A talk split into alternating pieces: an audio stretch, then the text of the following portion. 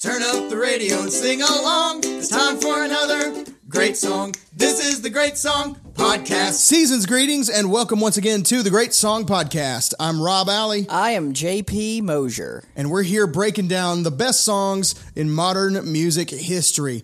We're going to tell you why they're great, why we think they're awesome, and why we think that you should too. JP, how you doing today, man? Fantastic. Just uh, finished organizing my sock drawer this morning. Oh, outstanding. Tubes on the left, crews on the right, ones with holes smack dab in the middle. You got to get to the ones with holes first. That's they got to right. be. You got to always know. Yeah, they're definitely the most comfortable. That's why you've worn them enough that they have holes That's in them. Right. Um, all right. So, dear listener, strap in because this is going to be our first ever extra large episode of the Great Song Podcast. Uh, we anticipate that this one's going to be slightly, maybe longer than usual because of the subject matter. But we will try to keep it edited for television. We're and getting- condensed. We're getting brave and bold today, and we are tackling the Abbey Road B side suite by the Beatles. Um, it's going to be a long ride. We're going to give you lots of samples so you can follow along. But let's give you a little backstory on this B side suite. Uh, first of all, Abbey Road uh, was recorded in, uh, and correct me if I'm wrong, I think it was recorded in 1969, 69. released in 1970. It was the uh, last recording that the Beatles did together. Um, it actually ended up being released before Let It Be, but it's the last set of things that they recorded together in the studio. Um, and at the end, they just had kind of a bunch of like partial songs and short songs and pieces and ideas. And so what they ended up doing was just they threw them all together in a 16 minute collection of um, these songs and partial recordings kind of blended together to close their last set of studio recordings. Some were meant for the White Album, some were meant for Let It Be, some were meant for Get Back, and they just Yeah. all kind of threw it together. And exactly. Uh, and McCartney uh, said the idea was inspired by a guy named Keith West, uh, who who did a thing called excerpts from a teenage opera, um, which is really hard to find. I tried to track it down, and it's really hard to find the the the, the full thing. Uh, but anyway, this consists of the following songs. We're going to be covering all these songs today in one form or another. Uh, it starts at "You Never Give Me Your Money," followed by "Sun King," "Mean Mr. Mustard." Polythene Pam, She Came In Through the Bathroom Window, Golden Slumbers, Carry That Weight, and The End. That's eight songs. We're also going to get to the bonus track, Her Majesty, because I can't not.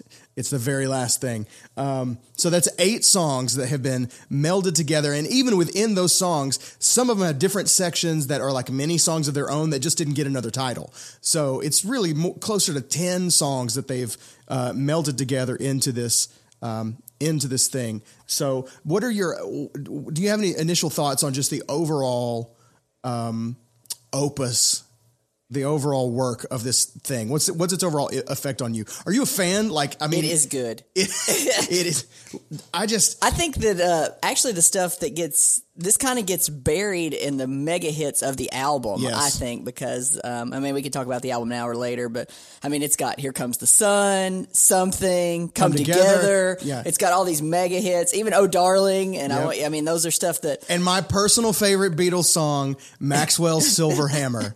I kid you not, that is my favorite Beatles song. Rob may do his own semi episode on that song. He I knows love more about it than so anyone much. I've ever met. It's so dark and weird, and they sing about it just so like chipperly and happily and whatever. I just track three on your cassette as you're fast forwarding through. it. JP brought a cassette into the studio today um, because he was going to try and he he was driving a car today that didn't have a CD player, not because it was too old, but because it was too too new. too new. So he thought, "I'll outsmart the system." I'll, I was planning on playing my cassette through my Walkman through an auxiliary jack into the into the system so that I could listen to to do my prep work. But I had some Walkman trouble because apparently I've not been using it enough. And yeah, so long story short, I, that plan failed. But I do have the cassette here that I'm looking at. Oh man. All right. Um, so why don't we let's just dive in unless you have some general stuff on Abbey Road that you want to get to. Let's just yeah, let's just try to conquer it. Okay. All right. So here we go. So we're going to start this off with the first track of the Abbey Road suite. This is You Never Give Me Your Money.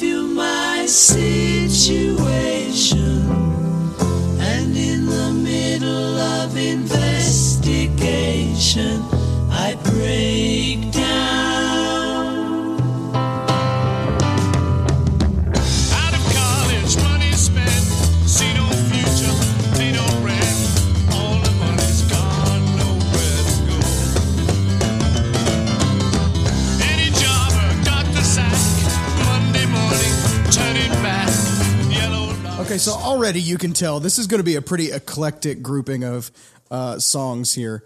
Um, just the weird kind of transition, even there, foreshadows the extra super weirdness that is to come. Uh, you Never Give Me Your Money is in the key of C. It's kind of roughly 88 BPM. They weren't really recording with a click at this point. And, Ringo's not the human metronome. And Ringo's not exactly the human metronome. Uh, we've established that I'm a bigger Ringo fan than JP. Um, but uh, there's, um, you know, there's even in some of these tracks, you'll hear sections that were recorded. Um, I don't know if it's on this. No, there's some song on Let It Be where literally the track shifts from one take of the song to another take mid song, and they just like spliced everything together, and and the tempo shifts drastically all of a sudden. Um, so it you know it wasn't out of the realm of possibility for tempo to shift in some of these songs, uh, and some of these they did in. They would record two or three tracks at a time, you know, together. The ones that are really flowing together, they would record them um, you know, together. So, anyway, this is "You Never Give Me Your Money," written by Paul McCartney. Uh, shortly after the Get Back slash Let It Be sessions, um, he was unhappy with their new manager, uh, whose name was Allen Klein, uh, and he's said that this song is basically about having no confidence in somebody. Uh, they lost their longtime manager, Brian Epstein. Um, who was, I mean, apparently, the more you read about it, the more it just seems like he was kind of really holding that whole thing together um, from the start and helping them be able to work cr- creatively together and be able to like stand each other, you know, with the the rigors of um, touring and and you know all that. Yeah, I was I was just gonna the line, the one sweet dream, pack up the bags and get in the limousine. Basically, it was him and Linda to get away from the Beatles. Yeah. like just to get away for a bit. Um, and I, I'm sure you'll talk about this later, but parts of this song are in other songs Yeah. throughout the the eight. We'll right get into that. and that. that's that's why that's why i'm starting this transition uh, starting this I in my opinion and and most of what i'm seeing the, the actual suite of songs starts with this one because it gets called back later um, although it sort of is the only really one of the only songs that has a definite like beginning and end it doesn't necessarily flow into the next song but it reappears later um, so the band recorded 36 takes of this song in an 11 hour recording session at Olympic Sound Studios in Barnes, England. And take 30 is the one that you're hearing on the finished product of Abbey Road.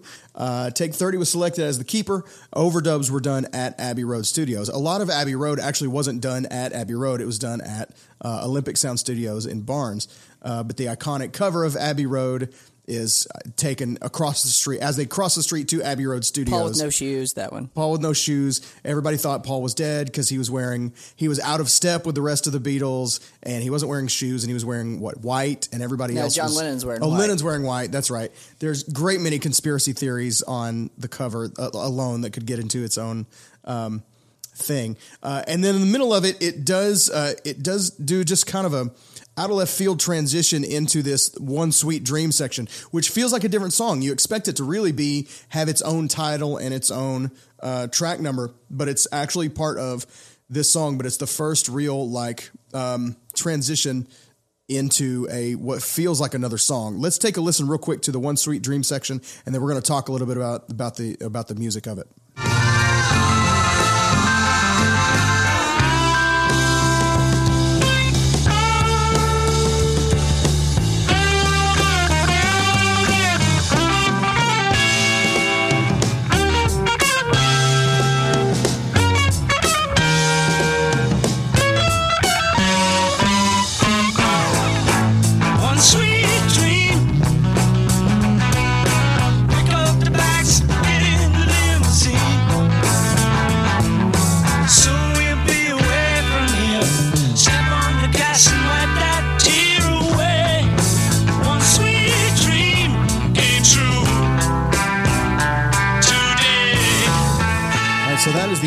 One Sweet Dream section of You Never Give Me Your Money um, by the Beatles. So, okay, first I want to ask it's it's kind of it's a very pretty gentle song. You know, it's got the one section where he's out of college, money spent, that section, but a lot of the part a lot of this song is very very kind of soft and almost tender, you could say, which is weird when you're singing about having no faith in somebody.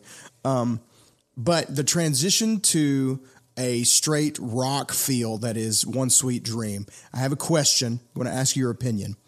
Which one is better? the transition from uh, "You Never Give Your Me Your Money" to "One Sweet Dream," or the transition on the Chicago song Hard to say. I'm sorry. "Hard to Say I'm Sorry" to "Get Away," and that is. Um, actually, we should just Yeah, play, play it, for play comparison if we're going to talk about it. Hang on.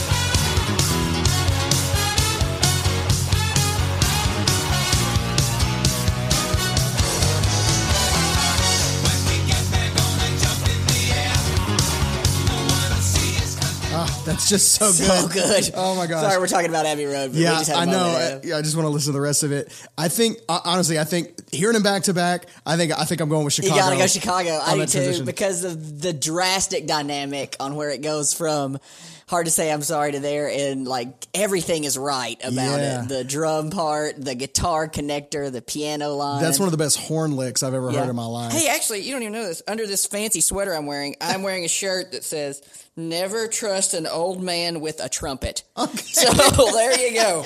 We got to go to Chicago for that one. That's really weird. Why do you Never have that trust shirt? an old man with a trumpet Why do you have that shirt? because this shirt is amazing. anyway, uh, yeah. So sorry, Chicago takes the cake on that one, but also I see, but very good, uh, very good transition piece. Yeah, outstanding transition to one sweet dream. It kind of you, you you just kind of realize it hits this chord and you go, oh, we're doing something different now. Like we we just changed gears, you know, totally. Um, but I want to I want to go back and and listen to the um, the transition chords because I want to talk about this uh, harmonic movement that we're getting into. So I'm going to play this one section again, and then we're going to dig nerd deep into it for just a second.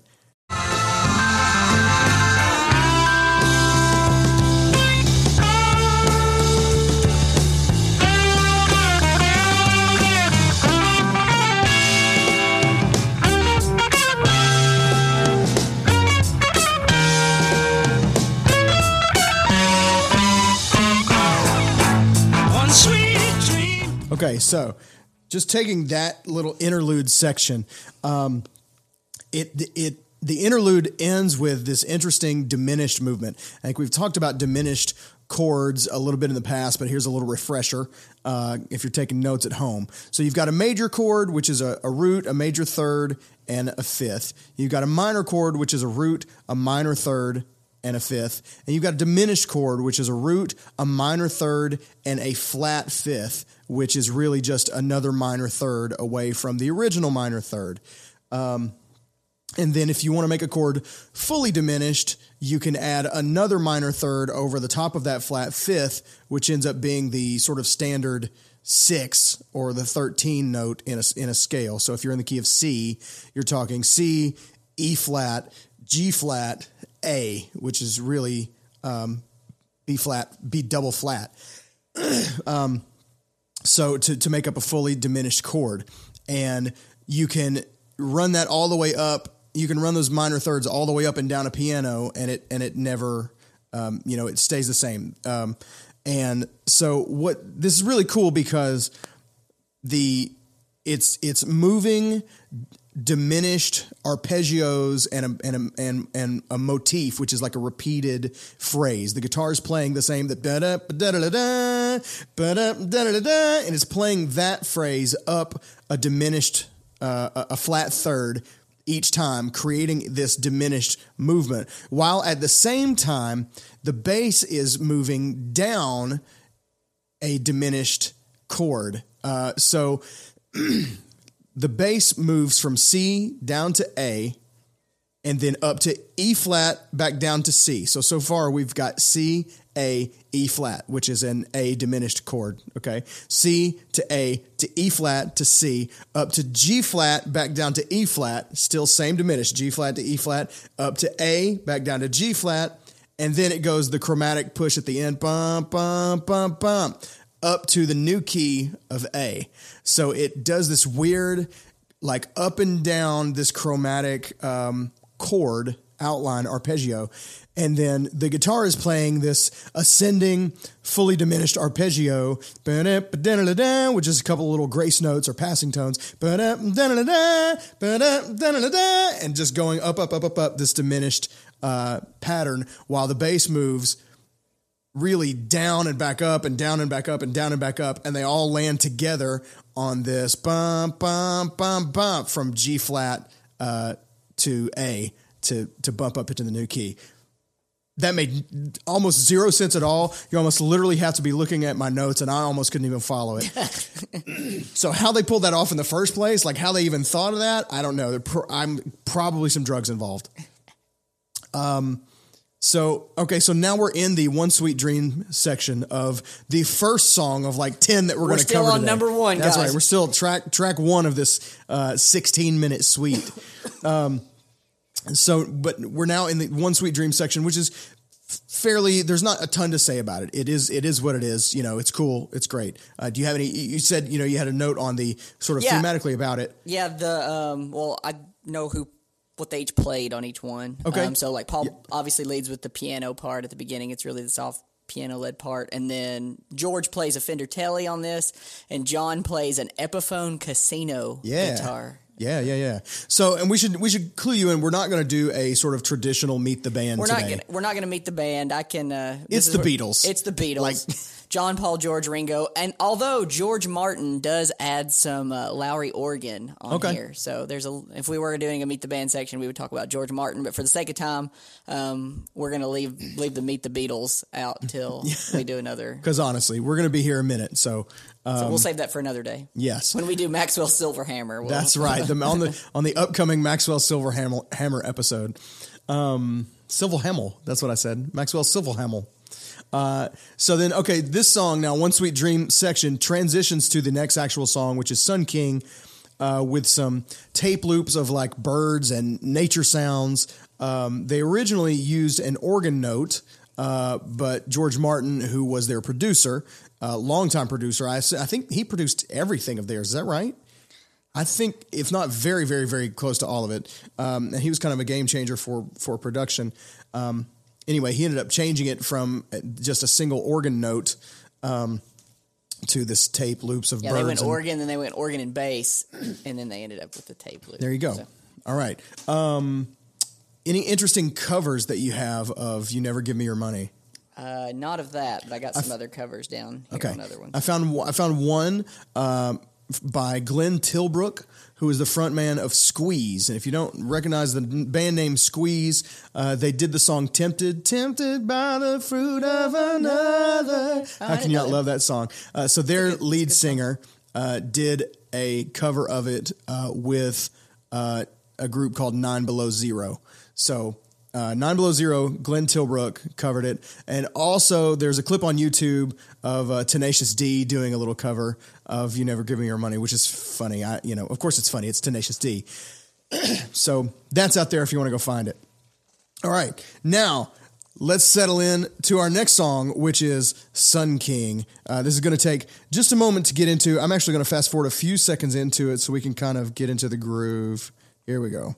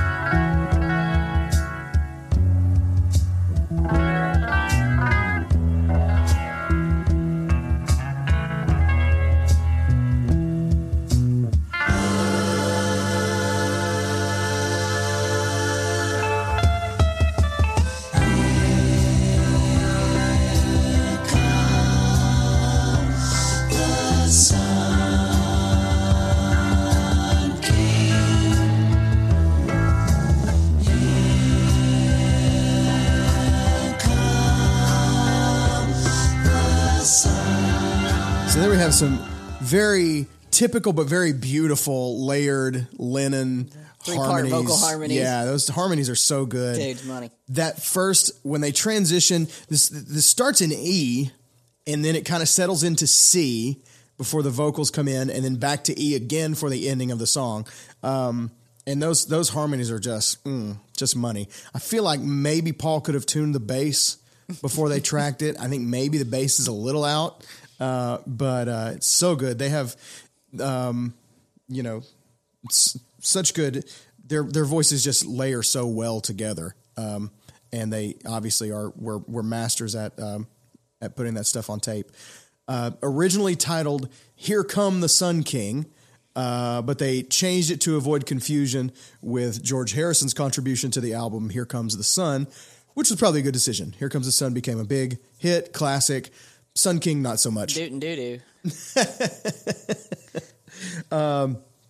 the guitar you hear at the beginning, the electric guitar, it's kind of sliding around and then it settles in. It's an it's an add 13 chord over the one chord. So that just means it has an added if we're in the key of E, uh, it means it has an added C sharp. It's kind of a like Hawaiian sound uh, to just add that 13 into a major chord.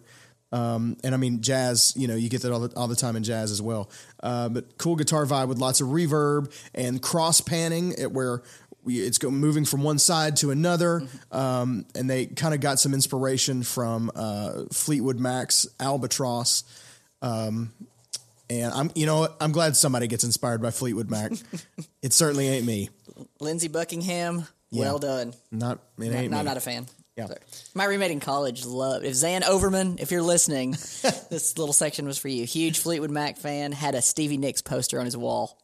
Like Wow. yeah, that that guy, that Yeah, big, huh? that guy. Okay. All right. Young Stevie Nicks or old Stevie Nicks? Just curious. It was kind of the middle stage, so it was enough where you could say, "Oh, you used to be Stevie Nicks, but you're not quite the Stevie Nicks you are You're today." not quite a crone. Yeah. Okay. Um, so there's a really funny section in this where they just start singing the some words? made up, just made up lyrics. It's like a weird combination of Yeah, Paul knew some words in Spanish, just a few. And Yeah. he just throws that in, and then they throw in the chica ferdi, yeah, Yeah. which is a a, a um, Liverpool English phrase that's sort of like a nan and a boo boo. Um, and uh, I did, I, I couldn't help but kind of go down the rabbit hole on this. Um, the Liverpool English, aka Scouse. If you've ever heard the term Scouse, there's actually a song by the Monkees called Randy Scouse Git that I never fully understood what the, that meant until I looked this up. Uh, but there's um, uh, Scouse, a term to use to describe the accents of uh, residents of Liverpool, aka Liverpudlians. Liverpudlians, not Liver- Liverpoolians. No, it's Liverpudlians, the correct term for residents of Liverpool. Uh, and scouse is short for lobscouse, which is derived from Norwegian, Swedish, and Danish terms for a stew that sailors often ate and which became associated with the poorer people living in Liverpool in the 1800s. Um, so they ate this stew and they called it something that sounded like lobscouse, and that got shortened to scouse, and that became the term used for Liverpudlian accent. And so that is where Chica Verde came comes from, uh, and these just made up, you know, whatever. Uh, very strange. Anyway, um, but it's fun. And now you know what a Liverpudlian is. You can use that next time you're playing HQ and trying to win twenty thousand dollars with two million other people. Um, there's also a portion of um, the vocals was included as a reversed a cappella section, and it said, "You want to try it?" you know, it said "Gnicknus, Gnicknus," which is just Sun King backwards, uh, and it was used on the track "Gnicknus," G N I K N U S, for the 2006 album "Love," which the Beatles compilation album, uh, and an instrumental section of Sun King was also used at the end of Octopus's Garden on the same album.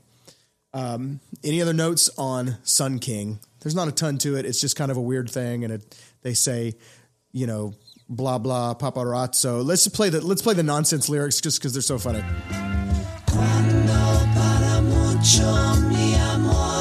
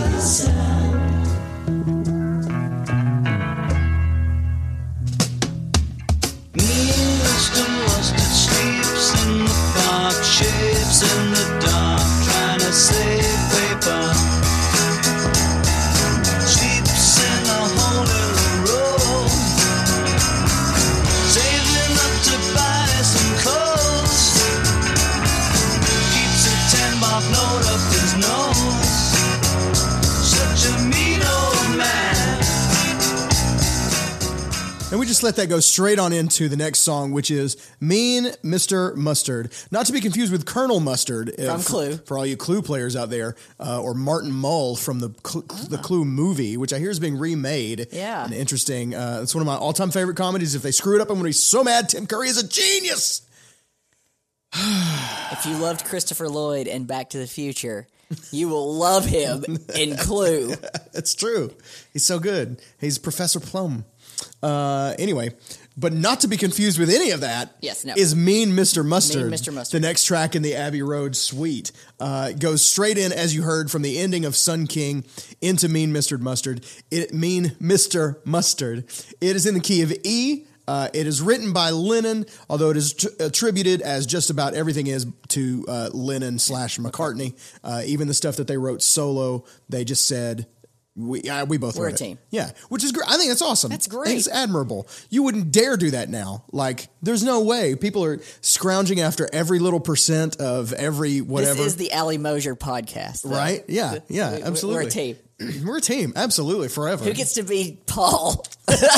Neither of us want to be. I want to be Ringo. Okay, you can have it. Right. I'll be George. this is the Harrison Starr podcast coming at you here. anyway, We're the also rans Yeah. of the most popular. Um, so this Mean Mr. Mustard was recorded as one continuous piece uh, with Sun King. Uh, it was inspired by an Indian uh, newspaper story about a, a miserly old man who kind of stored away his cash in random places to avoid being forced to spend it. He didn't want, even want people to know he had it, so he just hid it away in random places. Um, and uh, apparently, John Lennon later sort of just turned his back on the song. He just said he didn't like it. He called it, and I believe this is a direct quote, a bit of crap. Um, so, but you know, he was kind of a mercurial guy. I think he later, you know what I'm saying? Liverpudlians and Mercurial. Yeah. Welcome to your vocab uh, lesson for the day. It just seems like a lot of the early stuff that John did later on in his life, although there wasn't much later on in his life, unfortunately, uh, he sort of said, ah, that stuff all sucked. Yeah, that was before I really became me and became an artist and whatever, which is sad. I don't like to see that. You know, you don't like to see somebody dump on some really great stuff that Yeah. they did just because they're bitter about how it ended or, you know, whatever, or because maybe they, I think I a don't lot of it was for show, like just trying to seem distance cool. himself. Yes, Like, absolutely. yeah. And you know, Yoko. Yeah. I mean, oh no. I mean, Ah, zing. The uh, I do know that the sister in this song was originally named Shirley. Did Yes. you know that? And then they changed it to Pam so it could segue into the next song. That's right. Because I I remember thinking as I was listening at at one point in listening to this album, I you know I've said multiple times the last thing I listen to to pay attention to is the lyric. Uh, but at some point, you know, over the years, I was listening to the song and I went, wait a minute, his sister is Pam, and the next song is Polythene Pam. Is that is she Polythene Pam? She's not. Uh, but but they wanted to they wanted to at least ask the question. Um, this song has some really really distorted bass. Like the bass throughout this song is extremely distorted, almost to the point where it sounds like a tuba. Like it's like brr, brr, brr, brr. Paul's playing through a fuzz face. A fu- yeah. Okay. Is he? Okay. I don't know. I was just- it makes sense he- absolutely. It's, I mean, I don't know how he, how else he would have done it. And he's got this guy, that. He always plays the Hofner basses. For the violin bass looking thing. Yeah, and so they always have kind of a um, lumpy sound, if that makes any sense. Um, so, but that combined with the distortion is really, really something. It kind of sounds like somebody just blowing on a tube. Brr, brr, brr, brr. Um, so yeah.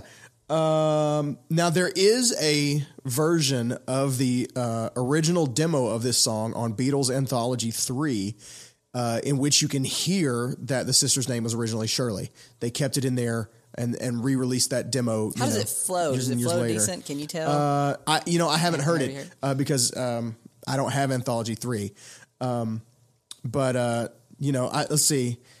His sister Shirley works in a you know Yeah, it's something it's- like that I imagine. Um, so yeah, but they changed it to Pam just to mess with your head and make it sound like it had something to do with with the other song. Um, originally, uh, Mean Mr. Mustard was supposed to end on a D major chord and transition into the song Her Majesty, which ended up not being part of this at all, but does finish out the album after this is over. Um, and so we're going to cover it at the end uh, because otherwise we'll never get to. We're never never going to do an, an episode on Her Majesty because it's like 15 seconds long, but it's amazing and I love it and I, I'm I'm psyched to talk about it. Um, there is some cool multimeter stuff in the second verse of this. We've talked a little bit about multimeter before, where uh, you just sort of change time signatures out in the middle of nowhere. Um, in the second verse, um, let's play you just a little bit about it, and then, then we're going to talk about it. Takes him out to look at the queen. Only place that he's ever been. Always shouts out something obscene.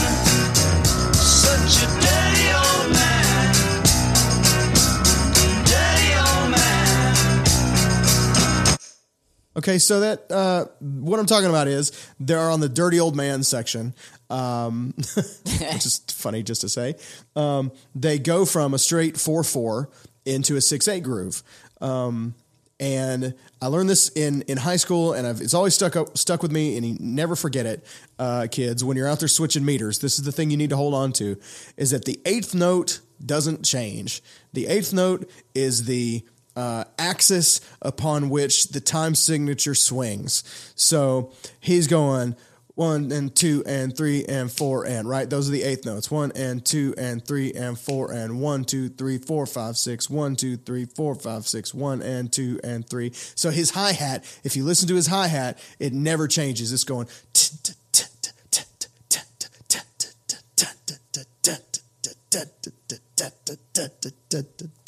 It's going, you know, you go back and forth. And as long as you're locked into the eighth note, time signature changes don't have to be a big thing. You know, you can play songs that go, I remember we used to play songs that would go back and forth from like 5 8 to 7 8 to 4 4 and whatever. And it's cool as long as you know the eighth note stays the same. Always let the eighth note be your guide, I think is what, uh, is that Disney? Always let your, always let your conscience be your guide. be your that? heart, always let your something. There's something about There's letting somebody something, yeah. something be your guide. I don't know. Um, so I always thought that was cool. I thought Ringo just handled it like a pro. You know what I mean? There's drummers out there that would have freaked out if you told them we're going to go from four four to six eight, but not my boy Ringo, not my dude Ringo. you can't see me rolling my eyes on the podcast. You can hear it. I think I think they all heard it. The silence because they were doing it too. They heard the sound of their own eyeballs Their own- rolling, and they thought they said, "I bet JP is doing this thing." Hot dog toppings: mustard, ketchup, relish. What do you pick? What do you Yes. pick? Yes to all. Uh, yeah. My wife puts mayonnaise on I do hot too. dogs. What? Yep, mayonnaise. If you're listening out there, do you think it's weird to put mayonnaise on hot dogs? I go mustard do. and I go mustard and mayonnaise. Those are my like prerequisites. If if you give me any choice, that's the first two things I'm going to say. If I can't get mayonnaise, then I'll go mustard, ketchup, relish, whatever, whatever. But ideally, really just mustard and mayonnaise. I'm good. It's corn fine. dogs versus hot dogs preference. Hot dogs. Really, I, I would probably pick corn dogs. Somewhere in my life, I soured on corn dogs. Sonic that do it. Probably. They're like 50 cent corn dogs. I'll have eight. Never again. Never again, Sonic. Segues must be quick on this because we have so much to cover. Ah, we're fine. We're almost at the halfway point. Everybody. Everybody's having a blast. Uh, okay, so let's get straight in from Mean Mr. Mustard into Polythene Pam. These things transition uh, kind of straight into each other, so let's take a listen. Here is Polythene Pam.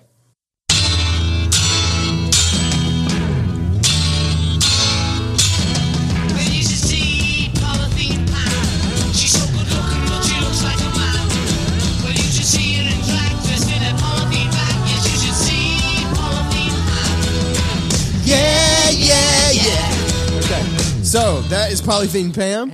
Um, it is not about mean, mean Mr. Mustard's sister. Um, she's just she's just a lady. She's she's a lady who likes to wrap up in plastic. So, yeah, uh, John Lennon says this is the story of of the song uh, that it's a kind of a stretched version of a real encounter uh, with uh, a, a, a situation where a man was trying to basically hook him up with a woman in a hotel room, uh, and she was wearing poly polythene, aka polyethylene, aka plastic. I heard a completely different story. Really? On what this song is about. Do I- tell because thi- now this is what combined. This may be the story that you have. Tell your story About the Beatles fan? Yes. There's a Beatles fan named Pat Dawson who would eat plastic material. Yes. And the Beatles called him called her Polythene Pam. Polythene Pam. Yeah, yeah, Polythene Pat. Pat, And yes, and- and, that got yeah. combined with this lady who, uh, who this guy was trying to hook John Lennon up, who was wearing some weird plastic outfit, and they just sort of combined those two things together and got Polythene Pam. They also he also wrote this one in India as well. too. yes, at the same same same trip And as did, he wrote. did you hear that the guitar part they stole it from uh, from the Who's Pinball Wizard? If Oh, to- the back- the acoustic thing. Yeah, yeah, I got you. That's funny. from Pinball's Wizard. So- Are you a Who fan? No, No, I'm not not. at all. no. I like a few of. I, They're, I'm, they're okay. I, can mean, listen I'm- to I the mean, greatest I'm hits. not a super fan. I'm a I'm a neutrality. I'll listen to the Who, but I'll never.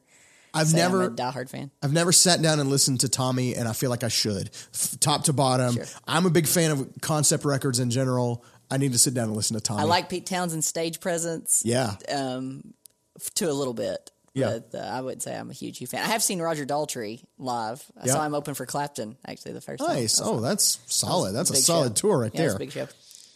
There's a cool thing at this that I, I'm a big fan of when records are imperfect, especially the more and more that we get into uh, the digital age where just everything is really, really, really perfect on recordings. I'm a fan of when people leave little hiccups or vocal imperfections in. Um, and so there's a there's a thing at the about 44 seconds into Polythene Pam where Paul is doing like a bass slide and he comes up a little bit short. He doesn't quite make it. Um, and uh, George Harrison and George Martin, the Georges, if you will, uh, Georges Harrison and Martin said uh, it felt good for the song, so they convinced him to leave it in. And um, so good for them. I say that's awesome. That's great. That, that's so funny because right after that, somebody picks up a tambourine Yeah. in there, and you can hear Paul say "yeah" in the background. Yeah, So- yeah, like yeah, cool, man. Yeah. Go for it. There's several things like that. Actually, we were talking off air about there's a spot in Maxwell Silver Hammer, which I better talk about now because we're never going to do this podcast. But there's a spot in Maxwell Silver Hammer where Paul is delivering a line, uh, and he says uh, the teacher asks uh, Maxwell to stay behind and write his name on a chalkboard. And in the studio, when he said the word behind, uh, John mooned him through the glass of the vocal booth. And uh, it made him laugh, and the laugh comes through in his next line. He, you can hear him laughing as he's singing, and they just left it in. They're like, "That's fine." I can't imagine doing 36 takes of a song, and uh, let's keep the one where Let's I keep the one where I laughed Like, it, yeah. You know, let's Number keep the one where you mooned me. But it's cool. I love that they did that. Like, I'm so glad that they did. It's it's awesome. Yeah, there's all kinds of stuff like that in this song portion. Do you have some others on? Go no, go for it. Um, and at the final notes of the guitar solo, Lennon's like, "Well, listen to that, Mal," which is referring to Mal Evans, who's the road manager of the Beatles. Yep. And Lennon laughs follows by saying, "Look out!" And um, there's a, a "You should" before the transition in there too. Yeah, and I think that's actually getting a little bit into the next song, uh, which is "She Came In Through the Bathroom Window." Let's take a listen.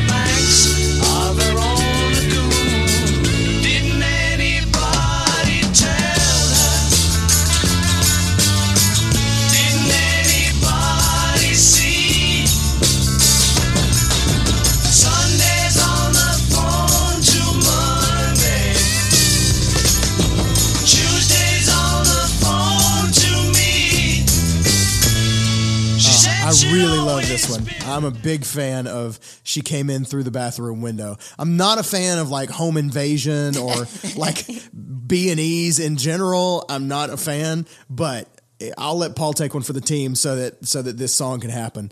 Uh, you want to tell a little bit ba- background on this song? You got it. You got some Sure, interesting got notes. a little bit. Um, it was inspired by the Apple Scruffs, or the people that that hung around the studio, and one of them actually broke into Paul's home. Is what I have on that. Yep, mm-hmm. That you may have some more on that. I just Yeah, uh, Diane Ashley was one of the Apple Scruffs, and she and some others found a ladder in Paul's garden while he wasn't home, uh, and they used it to climb up to a bathroom window that was kind of slightly open.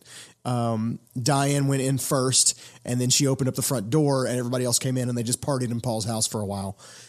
Um, and uh, there's let's see i think mccartney's neighbors attempted to contact him when they realized the break-ins were taking place uh, and that is what inspired the lines uh, sundays on the phone to monday tuesdays on the phone to me which is kind of a weird line. It sings well but it's unless you kind of know, the where, what to connect it to it doesn't make much sense. Um, and uh, got some covers on this one. there are some good covers. I like the Joe Cocker one. yeah. The race, the race Joe tape- Cocker hit the he reached the top 30 on the Billboard Top 40 in 1970, which I always think is funny when That's so close. a well-known artist covers that's literally like within a year of this coming out Joe Cocker hit the top 30 with it. It's weird. I don't I don't understand.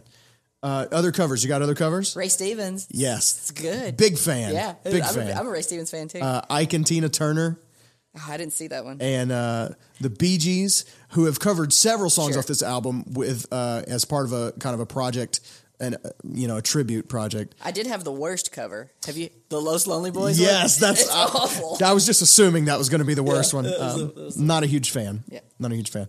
Um, so yeah, Lennon and McCartney were in New York in May 1968 to announce the formation of Apple Corps. That is Apple C O R P S, uh, but it is Apple Corps.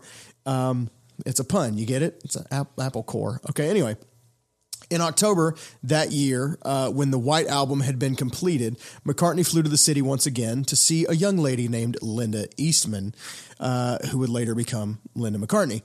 At the end of his two week stay, uh, McCartney was in a taxi heading to JFK Airport, and at the time he needed a final verse for She Came In Through the Bathroom Window, and he noticed that the uh, driver's police uh, like badge or his like ID panel on the on the dashboard, uh, and the ID had a photograph of the driver along with the name Eugene Quits. His name was Eugene Quits. Above the words New York Police Department.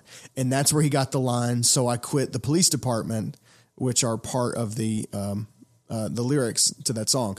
This was um, so, and he said, okay, this is what he said. This is a quote from him. He said, So I got, so I quit the police department, which are part of the lyrics to that. This was the great thing about the randomness of it all. If I hadn't been in this guy's cab, or if it hadn't been someone else driving, the song would have been different. Also, I had a guitar there, so I could solidify it into something straight away. So, he literally just saw this guy's name, Eugene Quits. Oh, I got quit, quits the police department. That's funny. I'll just turn this into a song. Um, that happens to be about a break in at my house. Uh, it's interesting. Uh, there are now.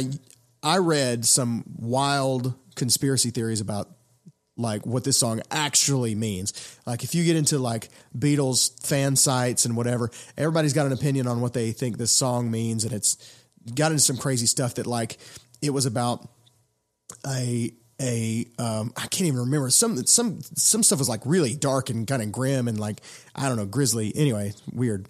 Um, a uh, this was recorded as a as a set alongside Polythene Pam. They go straight into each other, and the take you are hearing as the keeper was the 39th.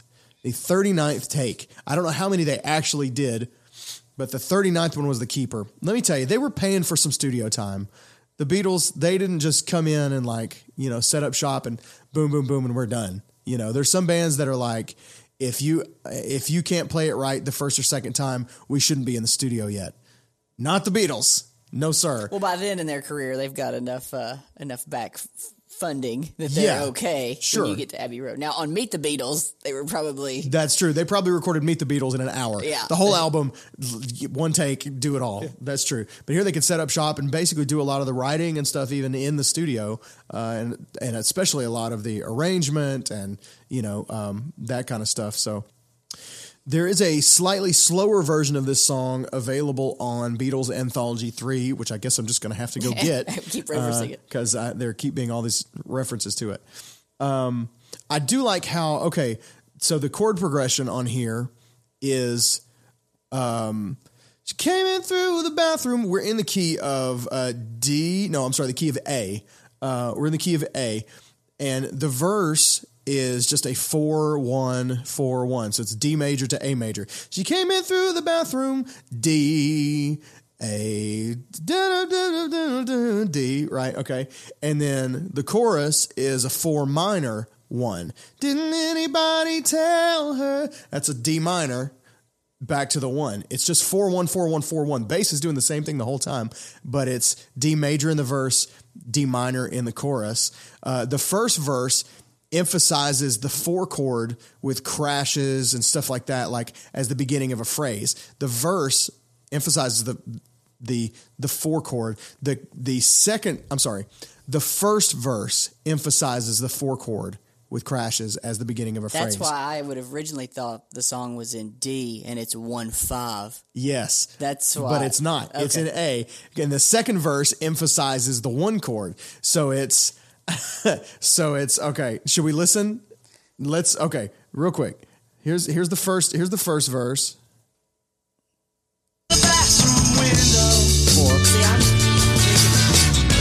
protected by a silver spoon. But now she sucks it from wonder. Okay, and then we get into the second verse and listen to where the crashes are though. Always been a dancer.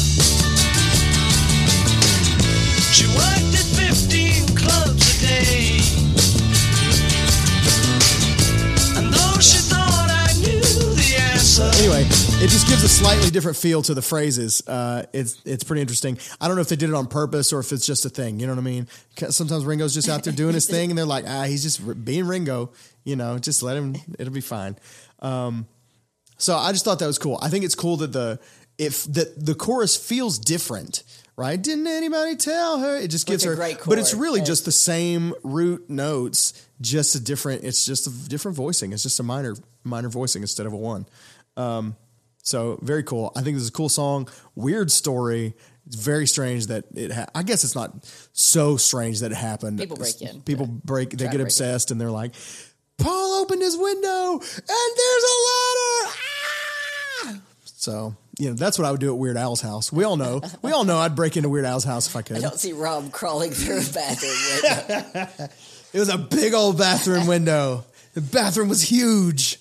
Uh, the window was three times the size of a man.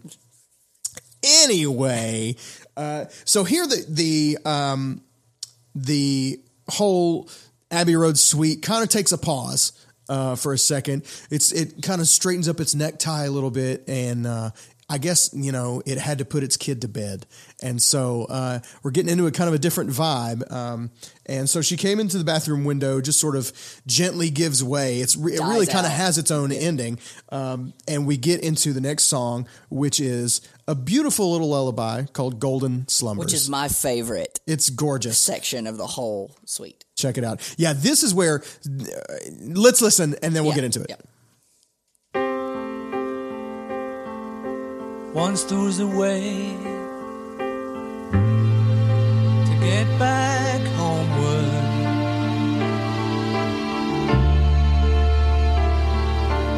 Once was a way to get back home. Sleep, pretty darling, do not cry. And I will sing a lullaby.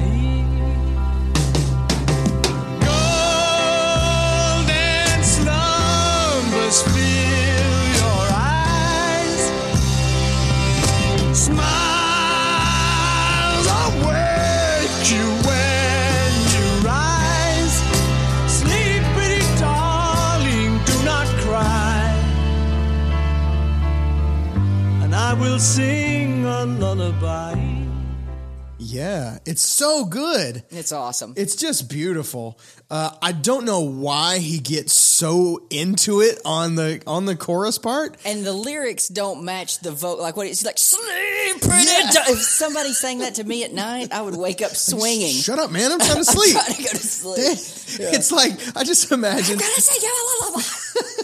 I just imagine like like putting putting my kid down in a you know in their like bassinet or whatever, and I'm like, hush, little baby, don't say a word. Mama's gonna buy you a yeah yeah yeah. Start shaking it. Woohoo!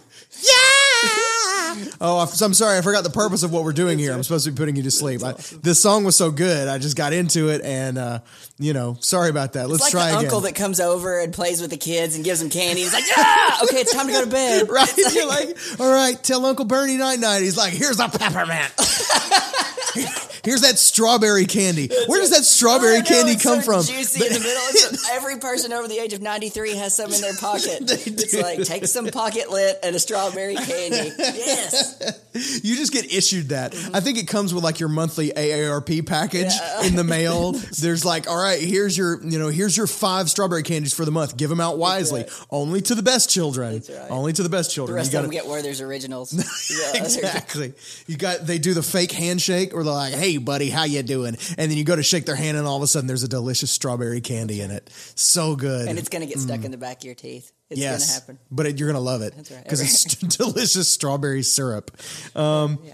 Anyway, Golden, Golden Slumbers uh, is in the key of C. It was recorded as one piece with the following track, Carry That Weight, uh, written by Paul, attributed, of course, to Lennon slash McCartney. It was recorded in only 15 takes, uh, with 13 and 15 being kept. Lennon wasn't even there when they recorded this. Right, he came back in later. because of the motorcycle accident. That's right. Motorcycle accident. so He he, was- not even there. That's right. He'd been injured in a motorcycle. He came back and and did um, overdubs. Um, it was recorded without this like string section, and they came back and did that later. Um, there's, I guess, some contention among Beatles fans as to do we like the strings or not? Like some people feel like the strings on some of this, and especially on "Let It Be," were too much. Uh, the orchestration. Do you care? Does it? Doesn't bother me. Doesn't bother you either way. it thickens it up a little bit, and I don't mind it. I have they it, to the point where they they released about maybe 10 years ago or so a version of the Let It Be album called Let It Be dot dot dot naked. Have you seen this? No, is it without? and it is is without the orchestral arrangements. It's just the bare tracks, you know, just uh, bass, drums, piano, and guitars, and uh, you know stuff like that. No strings, um, and so it's a different, uh, definitely a different vibe, you know. Um, but apparently, some people just not big fans of the. They felt like the strings sort of undermined the, got in the way of like just hearing the song. So, and there's a lot. You start, you hear it without them, and you go, "Oh, there really were like a ton of you know uh, strings going on." Anyway, I think they're sweet, especially on a lullaby, like Right. whatever. Um, Golden Slumbers, based on the 1603 poem "Cradle Song" by Thomas Dekker. And uh, the story goes that Paul saw the sheet music for a a version of the poem that had been harmonized and sort of turned into a song on his father's piano or his sister's piano. Do, do you have the? I don't know if it's the father's or sister's. Um, and he created his own melody. He can't read music or couldn't at the time. He may be able to now, but why? Why would you? If anyway. Um, so and he just liked the lyrics and made his own melody and um, and and thus golden slumbers were born. Uh, the original poem starts: "Golden slumbers kiss your eyes, smiles awake you when you rise. Sleep, pretty wantons, not wontons." Chinese food. Yes, this was before the advent of the like Chinese takeout, where you would have had uh, references to that. Anyway, because it's 1603. Sleep, pretty wantons, do not cry, and I will sing a lullaby.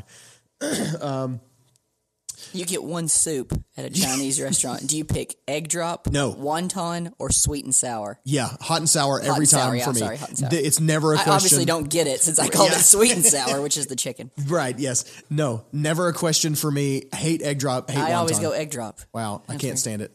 I always hot and sour every single time. So sleep pretty wontons, do not cry, and I will sing a lullaby. Covers for this one include uh, covers by the Bee Gees and Peter Frampton for the Sgt. Pepper's uh, film, and uh, Jennifer Hudson for the animated movie Sing. Uh, did a cover of Golden Slumbers. Also, there's one set of covers that I'm holding back on because I'm gonna I'm gonna dig into a amazing set of covers uh, here in just a minute. And so Golden Slumbers uh, gives right in to the next song, which is Carry That Weight. Let's hear the transition, uh, and then we'll talk about Carry That Weight. Darling, do not cry, so funny you said that they only did and I will sing a that's- lullaby.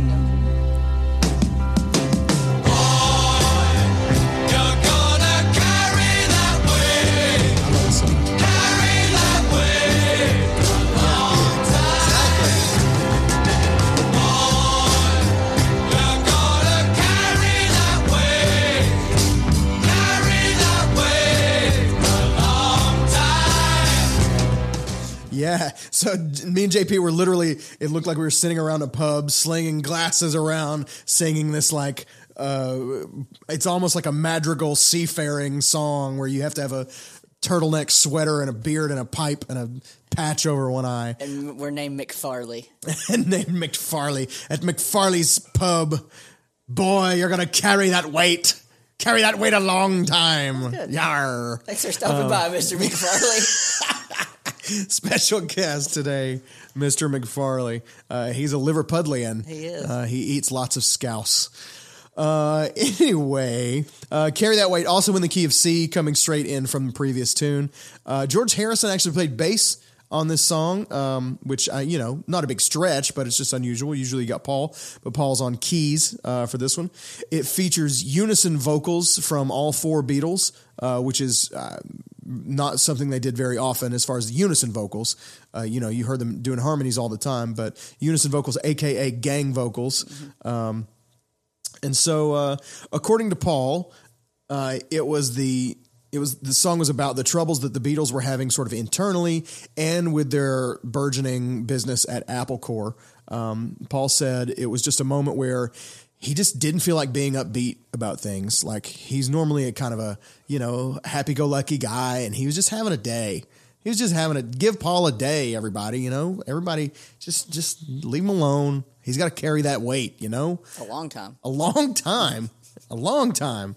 Uh, also, they were doing a lot of acid, so um, it has been also been postured that the song is an acknowledgement that whatever that the individual Beatles did in the future would be under the shadow or weight of their run as the Beatles. In other words, we're never going to outrun the success we had as the Beatles, no matter what we go on to do, uh, how successful we are. We're always going to be thought of as I was the Beatles drummer, I was the Beatles guitarist, you know, whatever.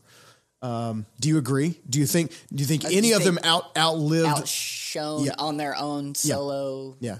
with their or at least can stand alone. I think McCartney can stand I think McCartney can.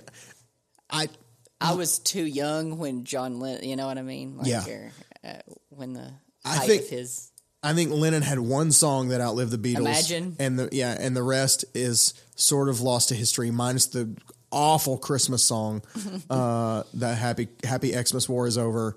Just the most brutal thing. Rolling hearing Stone loved them some John Lennon. Too. They do, and you know what? Cool people love Lennon. I get it. That's fine. It's it's whatever. I'm a Paul guy. I don't I don't make any bones about it. And obviously, Lennon had some great stuff, but I feel like Imagine is his legacy, and Paul has a ton more. You know what I mean? Of course, and he's lived forty more years. So or whatever. Yeah. So anyway, because what Lennon died in 1980, right? Is that right? Yeah. So. um but I feel like Paul definitely he carried that weight a long time, but he got out from under it eventually. Um, and this okay, so this song is our first callback. Let's take a listen here. Uh, a callback to. "You Never Give Me Your Money," which was from the very beginning of our little suite here. Check it out.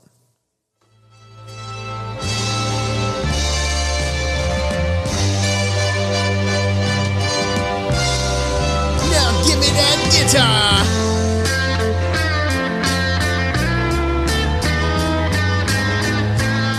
That was me saying that on that. I, I don't know if you knew that wasn't from the original track.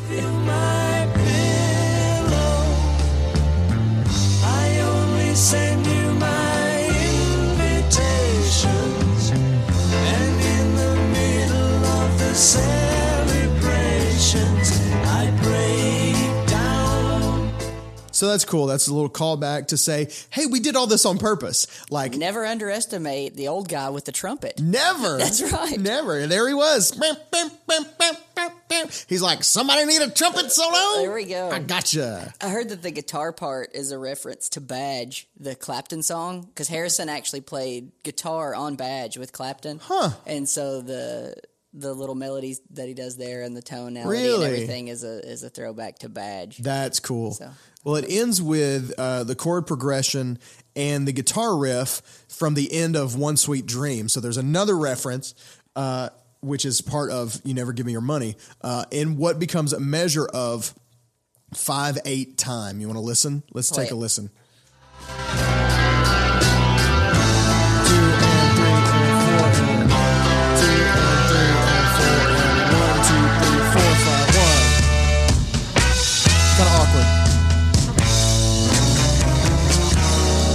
It, Ringo.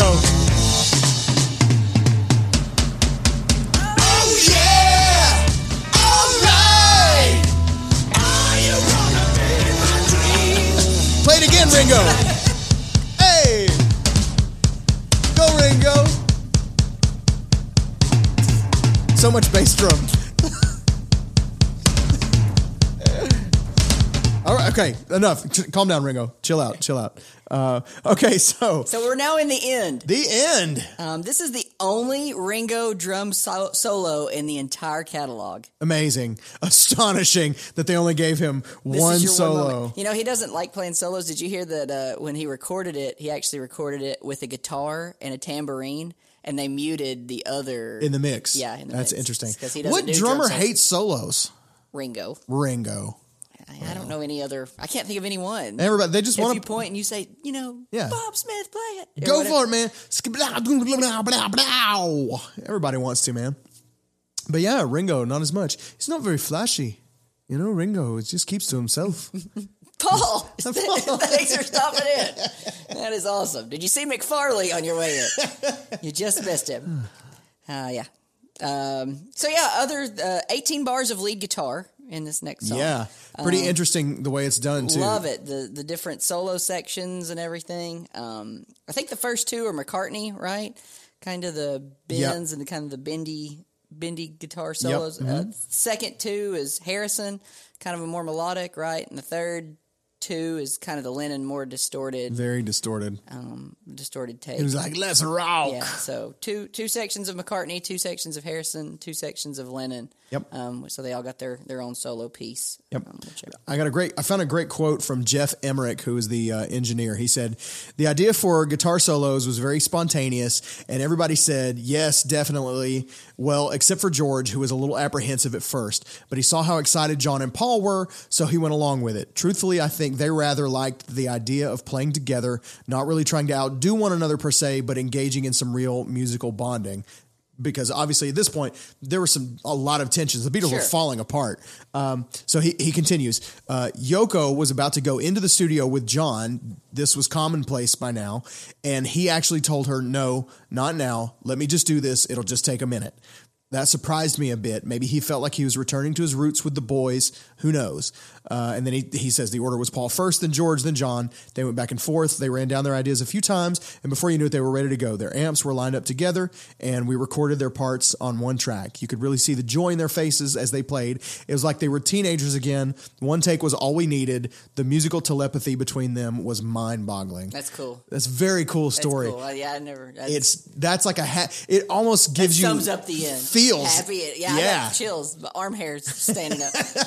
so it's good to see like it's very cool to, to have a moment like that because you know the beatles are falling apart and everything is not great but for them to have like one last hurrah as just being the boys uh, to the point where john told yoko don't Yeah, come into the yeah, studio that's right that's serious Yeah. like that was that's some serious business right there um, and of course, uh, the end. Uh, it's got a chord progression at the beginning, which I, I love. Uh, okay, It's in A, right? It's in the key of A. Uh, it was recorded in seven takes, uh, and it was stretched later during the overdub phase. Um, this was the last song recorded collectively by the Beatles. Uh, I Me Mine from Let It Be was recorded later, but did not include John. So um, this was the last one recorded by all four Beatles. Sad times. How great that it's the end. I mean, That it's on. called, yeah, That's- it just worked out. Yes. like it's it's like they knew. Um, yeah. So um, I love the chord progression at the beginning over the oh yeah, all right. That's a one. Uh, let's see the beginning key. Oh, a one, one four, two five, and then it goes uh, two major ba da da. Uh, it's very cool. Anyway, but that uh that one four to a two major five okay one four two major five okay is a great example of what is called a secondary dominant chord so that would be a B major. That'd be a B major in the key of A, so it's going A D B major E. E, yeah.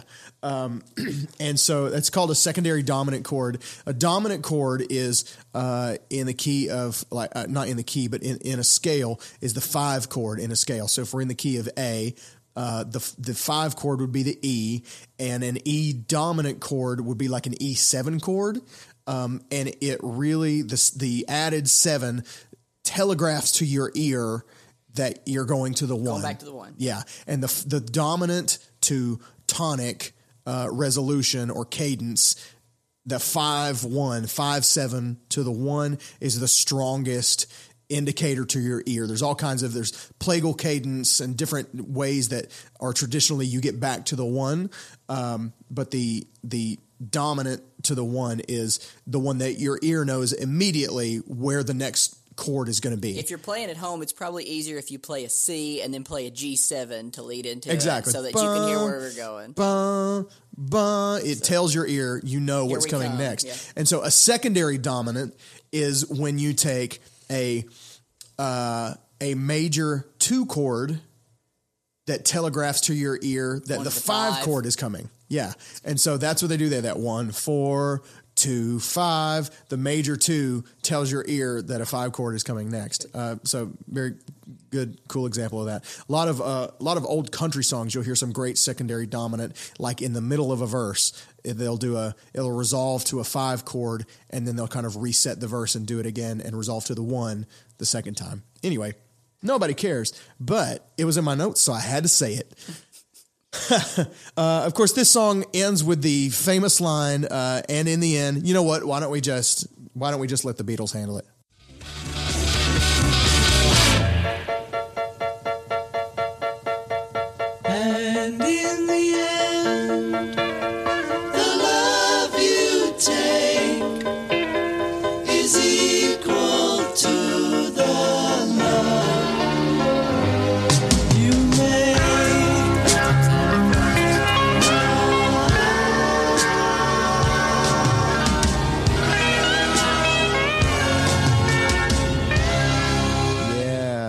So good. Um, some great chords there. You don't like the way Ringo comes can't in. stand the way Ringo You're like- in. I want him to come in earlier. Oh, sorry. Yeah, I can't stand the way he comes in. I want him to come in earlier. Um, I feel like he waits and he's like, oh, oh. You're like, kabam, tabam, boom. I'm here. Sorry, guys. Fell asleep. I'm sorry. Um, yeah, uh, the the chords there are great. You got a one, then a two major over the one, and then a a flat three over the one. It's just very cool. Some multimeter stuff in there, sneaky, going into six eight and back again, but keeping it very chill. Uh, not going to get into all that, but uh, but anyway, but the best thing about that line is without that line the classic uh, Chris Farley, Paul McCartney sketch from SNL might never have been as funny. Uh, if you've never seen the Paul McCartney, uh, Chris Farley show sketch from Saturday Night Live, you owe it to yourself. Find it on YouTube or Vimeo, whatever you got to do. Uh, Paul is dead. Paul is. Paul McCartney sits down with Chris Farley and he just keeps asking him the most inane questions. He's like, he's so nervous. he's so nervous. He's like, uh, hey, um, Paul, hey Paul, you, rem- you remember you remember when you were in the Beatles? anyway, it's hilarious. I'm not going to do the whole sketch, um, but I could. Uh, hey, Chris Farley, thanks for not stopping by. You're dead. the end. Uh, okay. Um, this song, I thought this was a cool footnote on this song.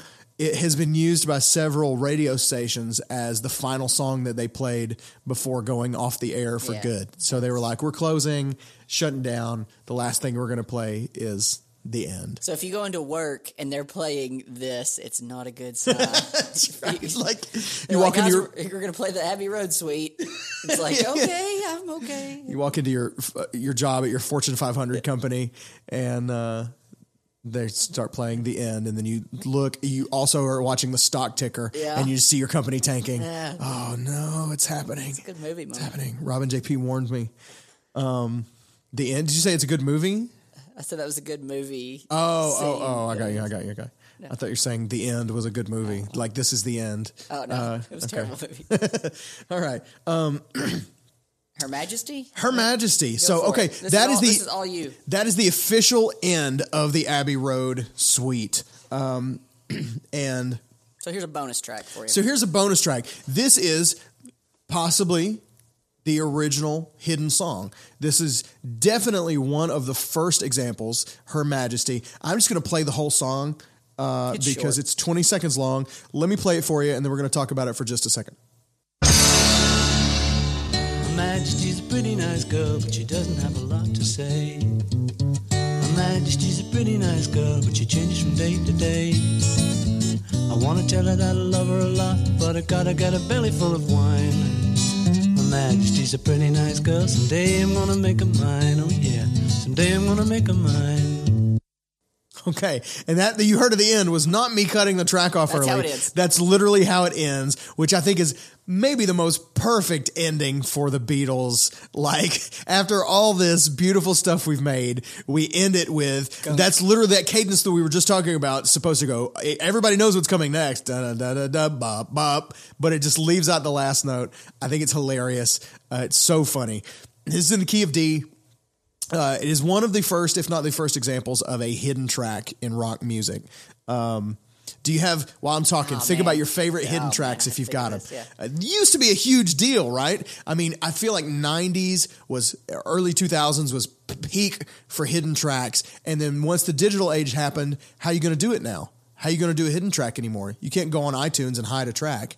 Uh, so once CDs started, you know, becoming less and less important, you started to lose the hidden tracks. But eventually it got to the point where I heard a track played, and I don't understand. I know there's dual layering and all this stuff. I heard a track played once that you had to go like let's say track 11 was the last track on the song you had to go from 11 to track 12 and then rewind. And when you rewound your disc it went to a layer that was written under the previous layer under track 11 and would play you a hidden song. Uh, that's smart. way to do like i mean it was serious there for a minute. It was like it's like you know how you go to a Marvel movie and you're just waiting for the post credit scene. Sure. You just know it's an established thing you're going to get. That's the way it was with a lot of albums for a while. There was just a hidden track and you just couldn't wait to see what it was. Like, oh, I wonder what the hidden track is going to be. There might be multiples. You know, there, I had, uh, oh gosh, what album was it? I had some album that had like three hidden tracks and it was incredible. It was the Channel Surfers. Tell me Oh you remember goodness. the Channel Yeah. Surfers. Wow. Um, I guarantee you, probably me and JP are the only people Holy listening cow. who remember the Channel Surfers. Um, My hidden track album is another obscure one that there's a song off an album. It was off the Carencro album by Marc Broussard. Y'all don't know who Marc Broussard. He does uh, Home. Yeah. Um, so take me home, whatever that one is. Yeah. he's got some hits. I, I, I, Yeah. I bet some folks He- listen to Mark. On that Russell. album, he had a song called Gavin's Song that was track 49. It was the I Wish You Freedom. It's a beautiful song. It's all slow and pretty and junk after he's just rocked your face Slow and off. pretty and junk. After he's just had you foot stomping and clapping your hand. it's really nice. So that was my most memorable uh, hidden track that I can think of. Nice. Off the top of my head. What was yours other than the Channel Surfers? Do you have another one? Um, you know, honestly, I'm not real sure that I have one off the top of my head. I should have probably thought about it, maybe written it down. Yeah, I maybe should have made, but no, I can can't. of. I can't think of a one. Doesn't if y'all just are listening and there's a really good hidden track, let us know. Let us know, Let please. us know which one we should listen to. Send us a tweet at Great Song Pod, at Worship Nerd, at Penny Trader 10, and let us know your favorite hidden track of all time. Um, because that's what Her Majesty was. It's just a 23 second hidden track at the end of this magnum opus, Abbey Road. Side conversation here for a second. Best Beatles album, go. For you, your opinion. Different ones for different reasons. I like Let It Be only. Be- I like Let It Be only because of the Long and Winding Road. It's probably my favorite song. Okay. But album as a whole, probably go White Album. Okay. Probably go White Album. How right. about you? Uh, Abbey Road for me is the peak. Yeah. Um, Let It Be, I feel like has very high highs and low lows. The stuff that's not great on Let It Be is just awful. Sure. I f- I, hate I hate the stuff that's not good. Um, I actually probably listened more to Magical Mystery Tour when I was younger, just because that was one of the first ones that I had. I had Yeah. that one in Past Masters, so like that was the only actual album of theirs that I had versus Yeah. collections and collaborations. where do you put Sergeant Pepper's? Not high. Uh, really? no, not like it, generally not high. Yeah. like not just like not just not at the top, but really not toward the top even. Um, I'd say mid, upper middle, maybe, but Wow. not not in the top top few. That is, you know, that is the Rolling Stone number one album of all time, Mm-hmm. Sure. uh, Sergeant Pepper's, and you know, regarded by many as the greatest album of all time. It's like one and one A being What- what? Pepper's and Pet Sounds by the Beach Boys. What year was Sergeant Pepper's released? Do we know? Uh, I'm not 100 percent sure. It's mid late 60s. That's all I know. Because it was Yeah. funny if it was 40 years ago today. Wouldn't that be funny? Ah, if it was. We're in 2018 for those Yeah. of you that are listening. Be Yeah, I um like I think Sergeant Pepper's is great, um, but there's just parts of it that don't hold up for me as well as. Uh, of course, then again, I'm the guy that likes Maxwell Silver Hammer, Sure. so maybe I'm not the best, whatever. But for me, Abbey Road, then Sergeant Pepper's, um, and then mm, we can talk about White Album or Let It Be or whatever. Revolver, you're a big Revolver fan, right? You I like Revolver. I, I, the reason I like the White, I love While My, My Guitar Gently Weeps. That's Yeah. obviously a, one of my favorites. So you're getting your I'm albums are being boosted based on based single off songs. the songs that I like off of each album, not the Yeah. collaboration I of gotcha. the entire album. Yeah. Okay. I just feel like start to finish, Abbey Road is a banger, just absolute banger.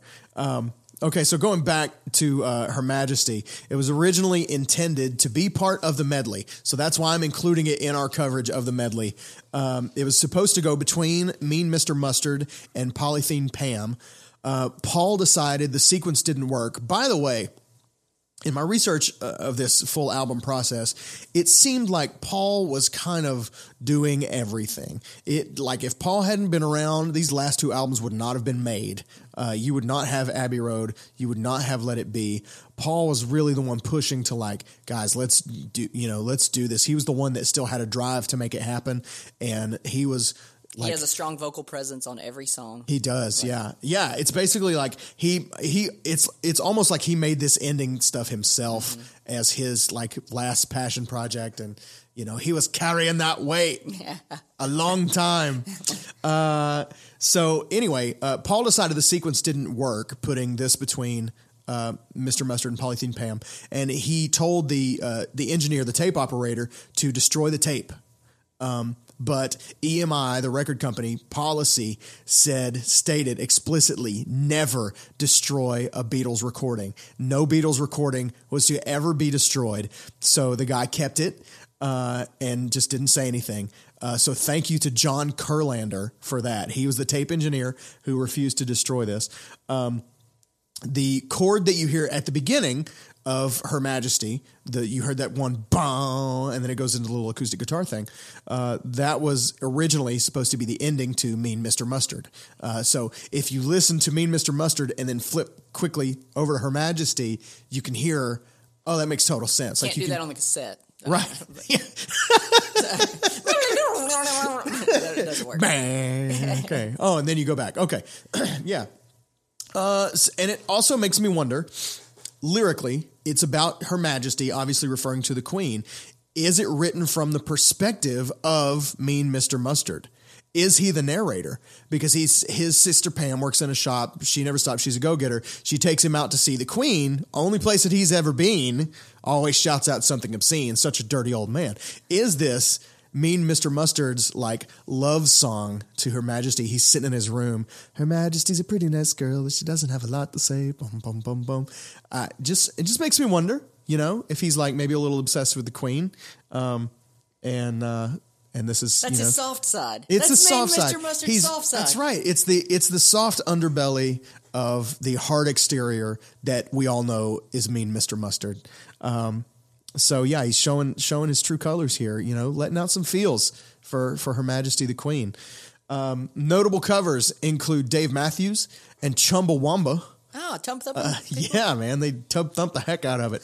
Uh, and actually, my Can't keep them down. the, the first cover of this song I ever heard, and the first time I ever heard this song before I knew it was a Beatles song, before I got into the Beatles, was actually Dennis Miller, comedian, Oh, yeah. uh, f- host of uh, Saturday Saturday, Night Live, like the you know The the, news yeah portion. yeah, uh, and so many Update things. is Weekend what Update, yeah, yeah, and has hosted you know tons of other stuff since. Um, Did you ever see the movie The Net?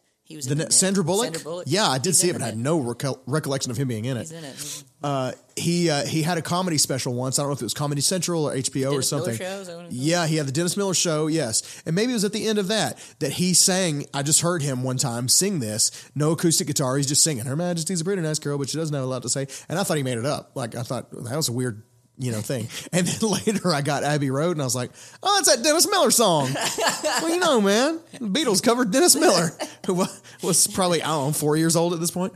Um, so I, I, anyway, I, I thought that was cool though. Obviously, a big Beatles fan.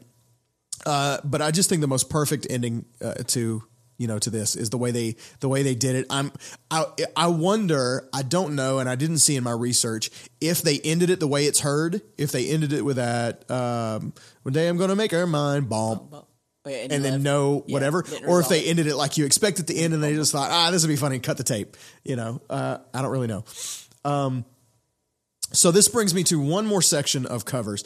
There are a couple of uh, artists who have covered not just single songs from this suite, but have covered multiple sections of this song as one track. Um, there's a couple of artists that have covered Golden Slumbers and Carry That Weight and The End. Uh, you want to take a guess. One is a progressive rock band, and one is a pop, actually progressive, progressive pop megastar. Want to take a guess? Roll it. Dream Theater Shut up. and Phil Collins. Dream Theater and Phil Two Collins. of my favorites. Yes. How have I not heard this? I don't know. They both have extended covers of sections of of this suite, Holy cow. and uh, I think you can find them on YouTube. Uh, and then there's one final thing that I want to talk about on this, which is just amazing, uh, and that is an album called "The Other Side of Abbey Road." Have you ever heard it? Ever seen it? Know what it is? Okay, I have it, uh, and it's incredible.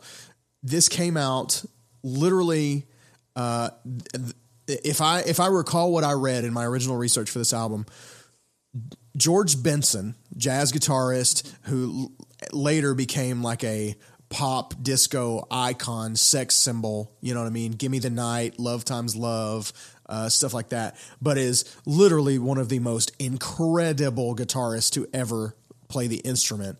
Um, he did a cover of basically this entire album two weeks after it came out, he went in the studio and covered almost front to back the entire album in his own style, his own sing- interpretations of the song. He sings it, he plays it. Yeah, yeah, yeah. Uh, so it's got Golden Slumbers, You Never Give Me Your Money, Because, Come Together, Oh Darling, Here Comes the Sun, I Want You, uh, Something, Octopus's Garden, and The End. Covers all of it. Uh, and it literally, it was like within a month of Abbey Road coming out, he had this, Wow. he had these covers. Like, imagine how much you're listening. You know what I'm saying? Like, what an impact this has that other musicians immediately go, I'm going to do nothing but this. I, yeah, I got to do this. Like, you know, my next album is dedicated to this. Um, and somebody else has a lot of other covers. It's somebody like Earth, Wind, and Fire. I think uh, dedicated a good portion of an of an album to um, covering, you know, at least Beatles songs, but a lot of it from. Uh, from this, but let me hit you with a little bit of this, and maybe this will be a good way to take us out this good. week. Um, thanks for sticking in with us tonight. This is a this is a fun episode. We considered even doing this as a, a multi-parter, but uh, we'll see how this goes. Let us know if you guys like the longer format, the XL version of the Great Song Podcast this week. Thanks for joining us. We've had a lot of fun talking about the Abbey Road B-side suite from the album Abbey Road. Hit us up on Twitter at Great Song Pod, at Worship Nerd, at Penny Trader 10. Uh, follow us, subscribe, like, comment, review, all those things. Uh, they help us get seen by more people and help us grow our what is soon to be a future podcast empire. Thanks so much for listening. I'm Rob. I'm JP. Go listen to some music.